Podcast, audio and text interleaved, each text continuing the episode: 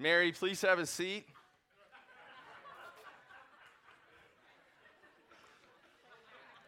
I think I remember Roger saying that to Pat.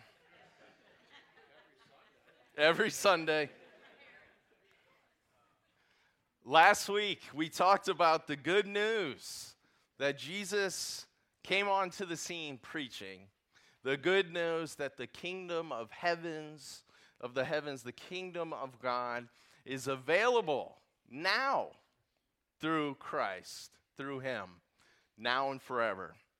It's a free gift of grace for anyone who will receive it through repentance and belief. And last week we talked about what is biblical repentance? What is biblical belief? We talked about that. Biblical repentance means that you are changing from one course of living. It, it, it's, a, it's a renouncing of one strategy for living, one trajectory for living. In the belief part, is transferring your trust from that uh, strategy for living to a new strategy for living, a new life trajectory. One that goes so. Eh, so what's the what's the strategy that you're giving up, and what's the one that you are adopting? You're going repentance and belief is going from my will, my way, my time to Jesus' way, Jesus' will, you know, his time, his way. That's what true biblical repentance and belief consists of. It's, it's saying, I'm, I'm leaving, I'm abandoning this strategy that has me as the master of my life, and I'm turning to a new way of living that has Jesus as the master of my life. I'm going from a life independent from God to a life dependent on God. I'm making a commitment to be with Jesus and his people, to learn from Jesus how to live like him in thought and word and deed. That's what it means to repent and to believe. And so we always have to ask people when we get people together, it's always wise to ask, have you accepted the gift of the kingdom? life with God now and forever through repentance and belief in his son, Jesus. Have you made that decision? Jesus' radical message of grace surely had some people wondering did Jesus come and now he's totally getting rid of the Old Testament moral laws that God, you know, laid out through Moses? Is he chucking those laws out the window? Last week we found out uh, from Matthew 5 17 through 20 that Jesus didn't come to get rid of God's moral laws. In fact, he came to uphold those laws, he came to explain them further. He came to help people understand what it means to truly keep them. Jesus came to reinforce the moral laws of the Old Testament, not to dismantle them. Now, this is important. There is something that Jesus did come to dismantle. And it, it, it was the righteousness of the scribes and Pharisees. That's what Jesus came to totally dem- demolish because the righteousness of the Pharisees was really unrighteousness that stemmed from their faulty interpretation of God's moral laws. And that's why it, in the remaining portion of the Sermon on the Mount, Jesus will dismantle their understanding of God's laws in the Old Testament. He'll repeatedly say, Jesus will repeatedly say, You have heard it said, and then he'll go and say, What? But I say to you. Repeatedly, he says this in the rest of the Sermon of the Mount. You have heard it said, but I say to you. In other words, what the religious leaders taught, he's saying, no, this is how you're supposed to interpret that. This is how you're supposed to live that out they got it wrong. And you can see why So quickly, the religious leaders hated Jesus. Jesus was coming onto the scene saying, Hey, the religious leader's strategy for living, it's messed up, it's inaccurate, it's not right, it's not what God intended it. Come adopt my strategy for living. Come, those who are weary, right? Take my yoke upon you, for my burden is light, right? His yoke was his teaching, his strategy for living. He was saying this in light of the Pharisees and the scribes, their strategy for living, which was extremely burdensome. We will talk about why it was that. So before we turn to the rest of the Sermon of the Mount and talk about just exactly how Jesus dismantles the unrighteousness of the scribes and Pharisees, I think it would be wise for us to spend this morning unpacking exactly what the righteousness, the unrighteous righteousness of the scribes and Pharisees was. So that's where we're headed this morning. Before we do so, let's pray. Lord, we are so grateful that you are our Lord, you are our King, you are our Savior. That through you, Jesus, we can truly live a righteous life. Not only do you show us what a truly righteous life looks like, you give us your power, your spirit to actually empower us to live it out. We need both a vision and a power to be righteous. And thankfully, you give us both of those things. Lord, I pray that as we look at the unrighteousness, righteousness of the Pharisees, that you would do heart surgery on us. We are prone to wander. We are prone to fall back into our old patterns, old habits, old ways. Help us to overcome that. Help us to awaken to the identity that we have in you. It's in Jesus' name we pray. Amen. So, one note here. I think it's so important that we look at the unrighteous righteousness of the scribes and Pharisees because they were church going people. They were the ones who prayed. They were the ones who faithfully tithe. tithe. They were the ones who knew the scriptures so well. They could quote entire books of the Old Testament. They are the ones who taught the scriptures to other people. They were the ones who were so faithful in their religious duties. And therefore, I think this is a warning from God to us. Those of you who faithfully read your Bible, those of you who are faithfully here on Sunday mornings, those of you who faithfully tithe, those of you who faithfully serve in the church, be warned. We so easily, those who stand up in front of a congregation and teach the scriptures every Sunday, be warned because we can fall in to the ways of the scribes and Pharisees. In fact, according to a 2013 research study by the Barna Research Institute, 51% of self identified Christians in America are characterized by having attitudes and actions researchers identified as Pharisaical. Only 14, this is remarkable, remarkably sad, only 14% of today's self identified Christians, just one in every seven Christians, seem to represent the actions and attitudes Barna researchers found to be consistent with those of Jesus. One out of seven. This can't continue. We wonder why we have lost influence in the world. Maybe you're here today and you are not a Christian. Maybe it's been the Pharisaical, and we'll unpack this, the Pharisaical ways of Christians that has so turned you off from Christianity. I want to tell you, Jesus is not like that. He's been misrepresented. Misrepresented.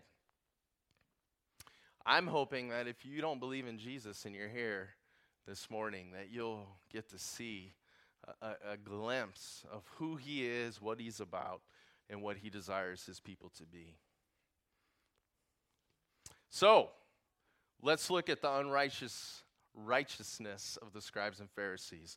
Number one, the religious leaders foolishly believed that they could keep the, wall, the, the, the law well enough to earn God's acceptance. I know this is something that we have talked about before, but this is something we have to repeatedly talk about because it's something that we can fall into very easily. Luke 18, 9 through 14, the, the story that Jim read for us records the story that Jesus told to a group of people, the scripture says, who trusted in themselves that they were righteous.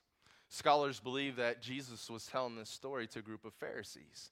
And in this story, there's a Pharisee and a tax collector. So Jesus is telling a story about Pharisees to a group of Pharisees. In the story, the Pharisee goes to the temple to pray in Jerusalem, and so does a tax collector. They both go there, they both go there to pray. Well, the Pharisee says in his prayer to God, I'm so glad I am not like that tax collector. You know, the Pharisees could not stand tax collectors because they were working for the pagan Roman government that was oppressing the Jewish people. They were viewed as traitors, right? And so this Pharisee is praying to God, look, he, he says in, in verse 11, God, I thank you that I'm not like other men, extortioners, unjust, idolaters, or even as this tax collector. I fast twice a week, I give tithes of all that I possess. In other words, I'm awesome, right? I'm so glad that I've got it together. I'm so glad that I'm not like this chump tax collector over here. What a piece of work that man is. Sure glad I'm not like him. And I imagine the Pharisees that were listening to Jesus' stories, uh, story here were like, yes, Jesus, preach it, facts, right? And then Jesus said about the tax collector who was also there to pray in verse 13. And the tax collector standing afar off would not so much as raise his eyes to heaven, but beat his breast, saying, God, be merciful to me, a sinner. Surely the Pharisees were expecting Jesus to say that the Pharisee was in the right in right standing with, with God. Not this icky tax collector. Ugh. But Jesus had to have cut them right to the heart when he said this in verse 14. I tell you, this man went down to his house justified. In other words, in the right with God, rather than the other. For everyone who exalts himself will be humbled, and he who humbles himself will be exalted. Say what? That sounds like upside down stuff, because it is. The Pharisees' prideful hearts told them that they could be their own savior by following God's moral laws. Their pride told them that God would one day say to them as they stood before God, You guys are phenomenal. Your obedience is impeccable. I don't have any choice but to extend blessing and, and, and goodness to you. Come, enter the, the kingdom, experience the blessings you have earned. You see, their, the, their pride blinded them. They could not see how incredibly broken they were. They could not see how tremendously flawed they were, how sin sick they were. Not only were they unaware of the depth of their sin, but they totally miscalculated on what it would take to please God through obedience to the law. It would take perfect obedience. You would have to keep the law perfectly. Every jot and tittle. You knew I was going to bring that in this Sunday. Couldn't help myself.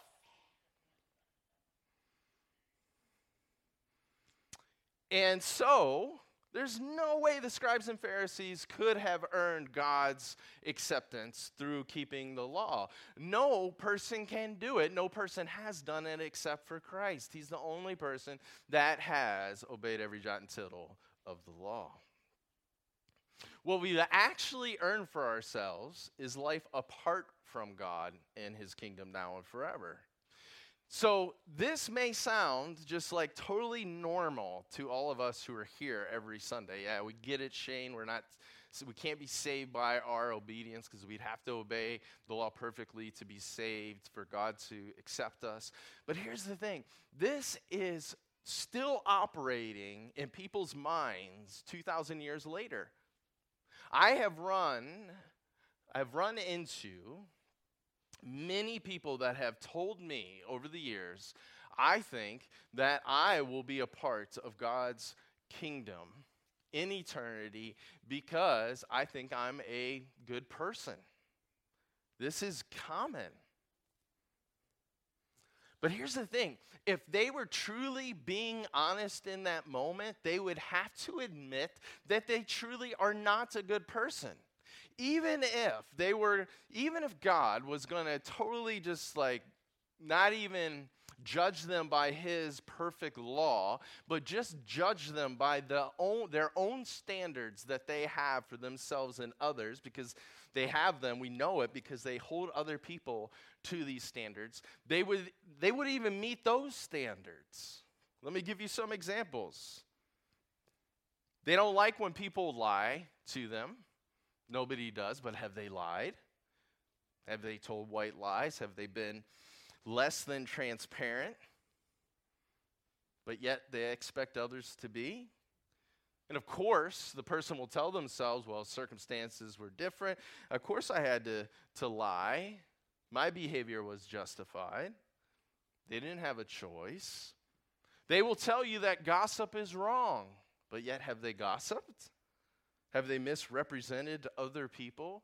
Have they destroyed or at least contributed to the destruction of somebody's reputation?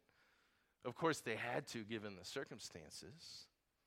They may say that, you know, people keeping their commitments and promises to them is important, and yet have they broken a promise? Is their yes always a yes? Is their no always a no? Of course, there's good reasons why it's not. Look, if God would forget about his perfect standards and just judge us by the standards we hold people to, which is evidence we believe in those standards, we wouldn't pass the test. One of my good pastor friends, he has parents that are they're disillusioned, they're well, they're captive, captive, captured by this illusion that they are good people. He told me, you know, they have a good little life. His, his mom was a principal for years. His dad was a school teacher for years. You know, they helped kids in their careers. They, they, they've given a little money to charity. They have this mentality, this attitude that they're good people and they have a good little retirement life. And my pastor friend says they are so blind to how broken they are. And he fears they will stand before Jesus one day and he will say to them, Depart from me, I never knew you. So I ask you this morning, like the Pharisees, are you still believing the lie that you can be good enough to put you in the right before God? Are you still believing that your good works will be good enough? Do you see the absolute necessity of having Jesus' perfect performance record credited to your account through faith? So, that's one of the unrighteous, righteous aspects of the Pharisees. Here's another one. The, the religious leaders observed the lighter demands of the law, but ignored its weightier demands. Uh, Jesus says in Matthew, in chapter 23, verses 23 and 24 Woe to you, scribes and Pharisees, hypocrites, for you pay tithe of mint. I didn't look this word up. Does anybody know what anise? Oh, Jim Curzon loves black licorice. And cumin, I like black, black licorice too. Isn't that crazy? They were tithing black licorice. Like what they. These you ought to have done without leaving. All right, so you have neglected the weightier matters of the law, justice and mercy and faith. These you ought to have done without leaving the others undone. Blind guides who strain out a gnat and swallow a camel the scribes, what they were doing, and the Pharisees, is they were picking and choosing what laws that they would live out and obey.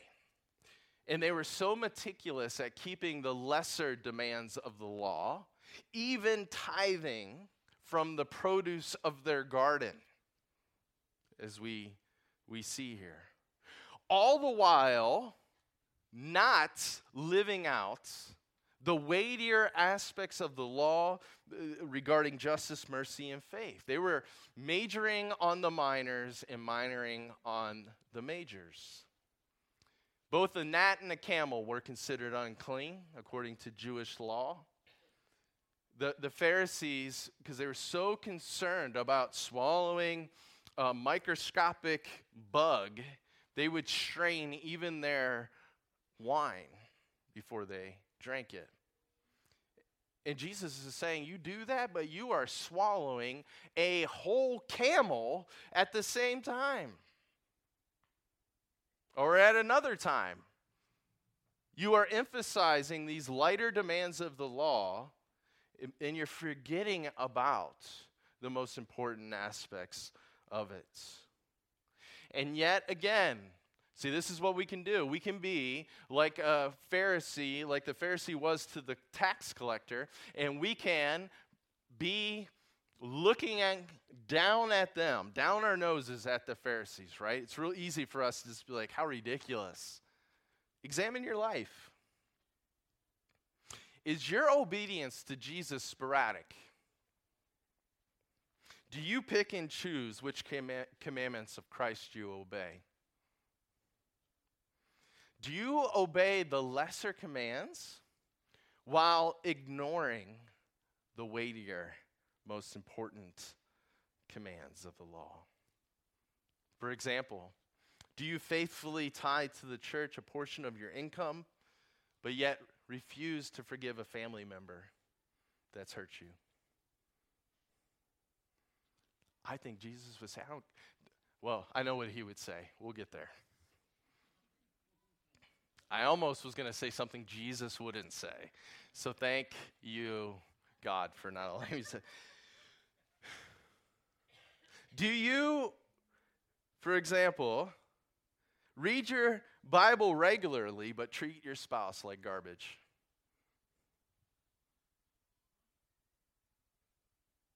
Do you consistently attend our church services here but act like a fool at sporting events? I was talking to Tom Skelly about this at our prayer time on Monday. It is so true. This has got to stop. This drives me nuts. And maybe I'm being a Pharisee by looking down my nose at this. And so when I tell you, preaching on this stuff, you just feel like, oh God, don't let me be a Pharisee in my heart and mind as I do this. All week long, I feel that way when I preach on this kind of stuff. And pride, all right, maybe I am. I don't know. Thank you for God's grace, Jesus. But I tell you what, it's the arena of sports that it's like people like they become the Christians become the most unchristian people around. Sports and politics. It drives me crazy. It's like, eh.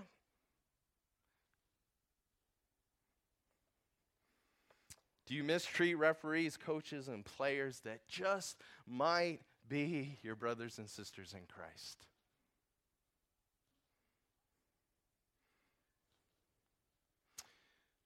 Are you all gentle until the conversation turns to politics? In the way you act and talk is nothing like Christ. It seems like we can be good at obeying the lesser aspects of the law and ignore the most important aspects of it. So, what would Jesus say to this? I was going to tell you forget your tithe, forgive the family member. But Jesus wouldn't say that. You know what Jesus would say? Forgive your family member and keep tithing. Do both. Number three, the so religious leaders, hey, we can earn God's acceptance through observance of the law. Secondly, they focus on the, the lesser demands of the law, forget about the weightier demands. Number three, the, the religious leaders added to God's laws, which further distracted them from obeying it. So not only did the scribes and Pharisees, they counted 613 laws in the Old Testament. In addition to all those laws, they added their own laws. For example, God's law says that you are supposed to take a day of rest a week, a Sabbath. They had 39 instructions on how you were supposed to take that day of rest that they created. And what's even crazier is that they then started uh, believing that their man made laws were actually from Moses. And so they saw their man made traditions as equal to 13 laws in the Old Testament.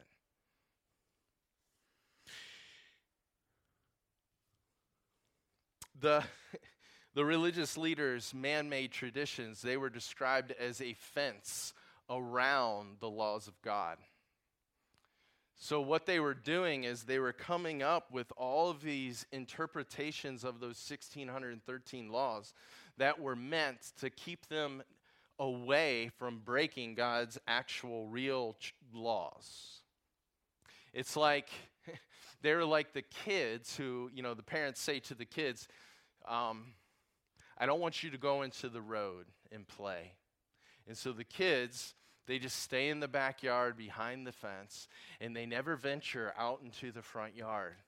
Because if they venture into the front yard, they just might walk on the sidewalk. And if they just walk on if they walk on the sidewalk, then they might go into the road and play and then get killed by a car. And what ended up happening is these man-made traditions that they added to God's laws didn't act as a um, security fence around God's law, it actually acted as a privacy fence. Because what it did is it stopped the scribes and Pharisees from being able to see God's laws and the importance of those and, and, the, and, and the intent and the heart by which God gave those laws. And that's why Jesus tells the scribes and Pharisees in, in Mark 7, 8, and 9. For laying aside the commandment of God, you hold the tradition of men. The washing of pitchers and cups, and many other such things you do. He said to them, All too well, you reject the commandment of God that you may keep your tradition. They were getting so lost in the minutitia of their man made traditions that they could no longer see God's laws. And again, before we look down our noses at the scribes and Pharisees, we have to ask ourselves, we have to examine our lives.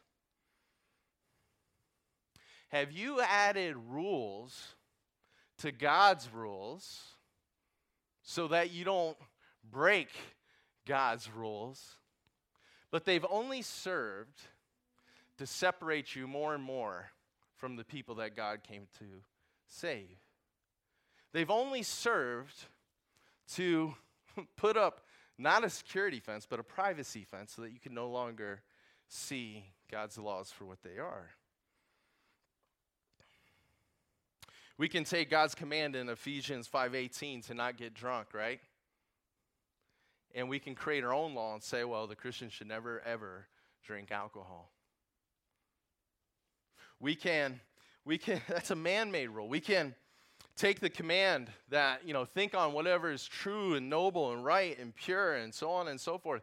And we can create our own law and say, well, the Christian should never look at a secular movie or listen to secular music.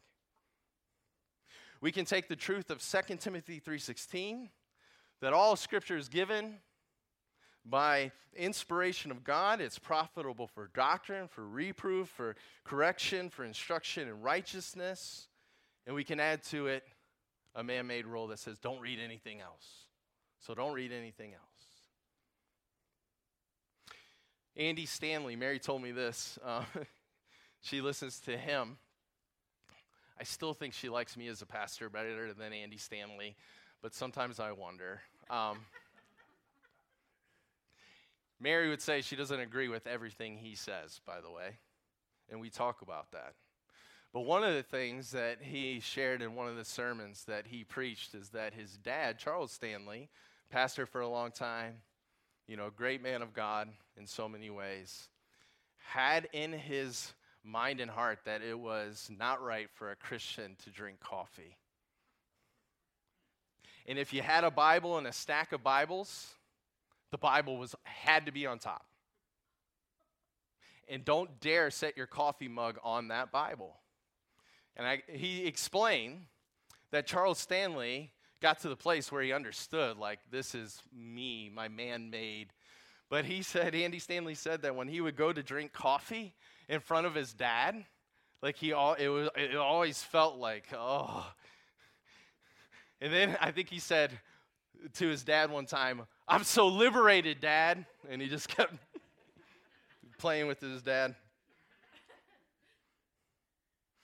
So I ask, have you put all these added rules onto God's rules and it's keeping you from really following God, to love God and to love other people?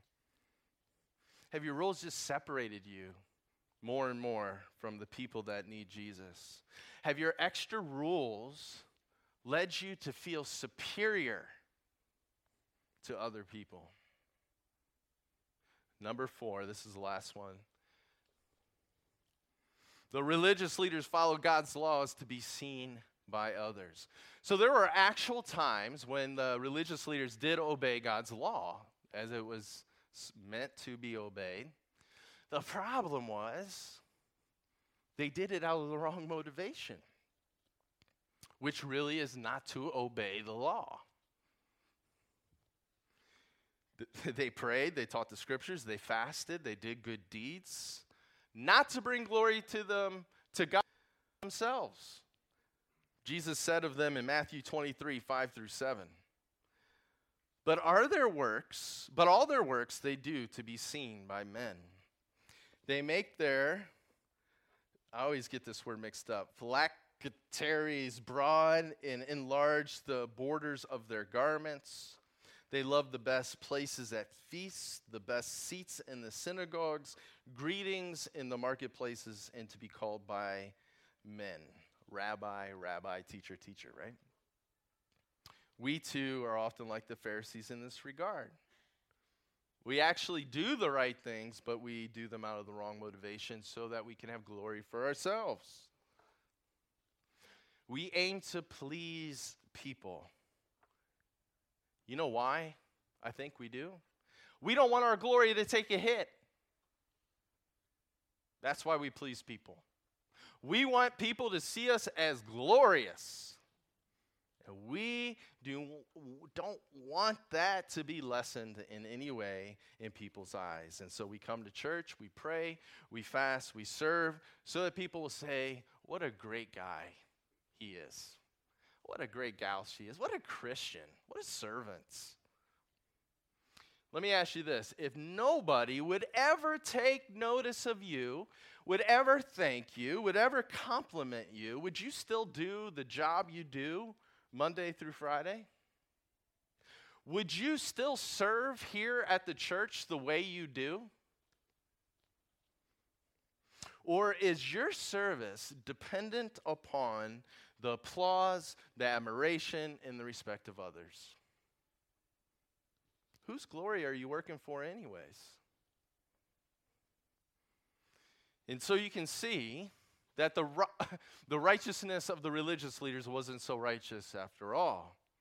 Believing your good works can put you in right standing with God, observing the lighter demands of the law while ignoring the heavier demands, adding to God's laws, doing good to bring glory to yourself and not others, that is straight up unrighteousness.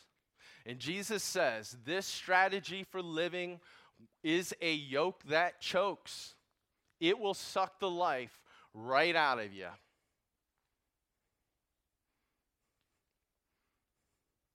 How so? Let me, let, let me just give you a few examples and then we'll be done with this, this part. If you believe that your good works can earn the acceptance of God, you're constantly going to com- be comparing yourself with other people. Because you're constantly going to be asking, all right, am I doing good enough to earn God's acceptance? Am I, am I doing better than this person over here and this person over there? And if you are doing better, you're going to feel super inflated. You're going to feel superior to other people. You're going to feel like the Pharisee who prayed that day in the temple. And if you compare yourselves to other, if you compare yourself to others and you find that you don't you, you don't match up to them, you're going to feel so deflated and you're going to feel guilt. And that is a burden that will crush you. There's no peace in that. There's only anxiety in that kind of strategy for living. Have I done enough? Have I not done enough? Am I better than this person over there? Oh, I'm not. Oh, my goodness. Oh, I am. Ugh. Right? You know what else? You're going to be unwilling to be, you, you won't allow yourself to be critiqued. Your, if your identity is so caught up in your performance, you're not going to be able to stand having somebody then critique your performance because they are assaulting who you are at your core. You'll get defensive, you will get angry because you're you'll be believing their comments as not that you made a mistake. You'll perceive it as I am a mistake. There's a big difference between those two. I, I messed up versus I am messed up. Big difference. That's no way to live. If you're living for your glory, you're not going to be able to love someone, which is to work for their benefit. You're not going to be able to do that. You're going to be people are going to be constantly feeling manipulated by you. Because they'll be able to see through that the reason you're doing good for them is ultimately selfish for your own gain. This is all a yoke that chokes. And again, that's why Jesus says in Matthew 11, 28 through 30, Come to me, all you who labor and are heavy laden. I will give you rest. Take my yoke upon you and learn from me. For I am gentle and lowly in heart, and you will find rest for your souls. For my yoke is easy and my burden is light. Have you come to him? Do you know this rest that He can give? Or are you so still in this life strategy that is sucking the life right, right out of you? Let me pray. Lord, we are we are like Pharisees often in so many ways. Lord, we thank you for your forgiveness. We thank you for grace. We thank you that you still love us in spite of all that. But we also know, Lord, that you command us not to stay there, that you command us to run to you to take on your easy yoke, which is really freedom. It's really life, it's abundant life, now and forever. Lord, I pray that you would reveal to us more and more our Pharisaical ways. Lord, that you would stop us, because this is what often happened with the Pharisees, from enforcing our Pharisaical ways onto other people. Lord, thank you that through your death that we are going to remember now and celebrate now. That you broke the chains, that we don't have to live that way anymore. That we are in you, in Christ, we are a new creation. We are dead to that life. Lord, again, help us to awaken to that reality more and more. It's in Jesus' name we pray. Amen.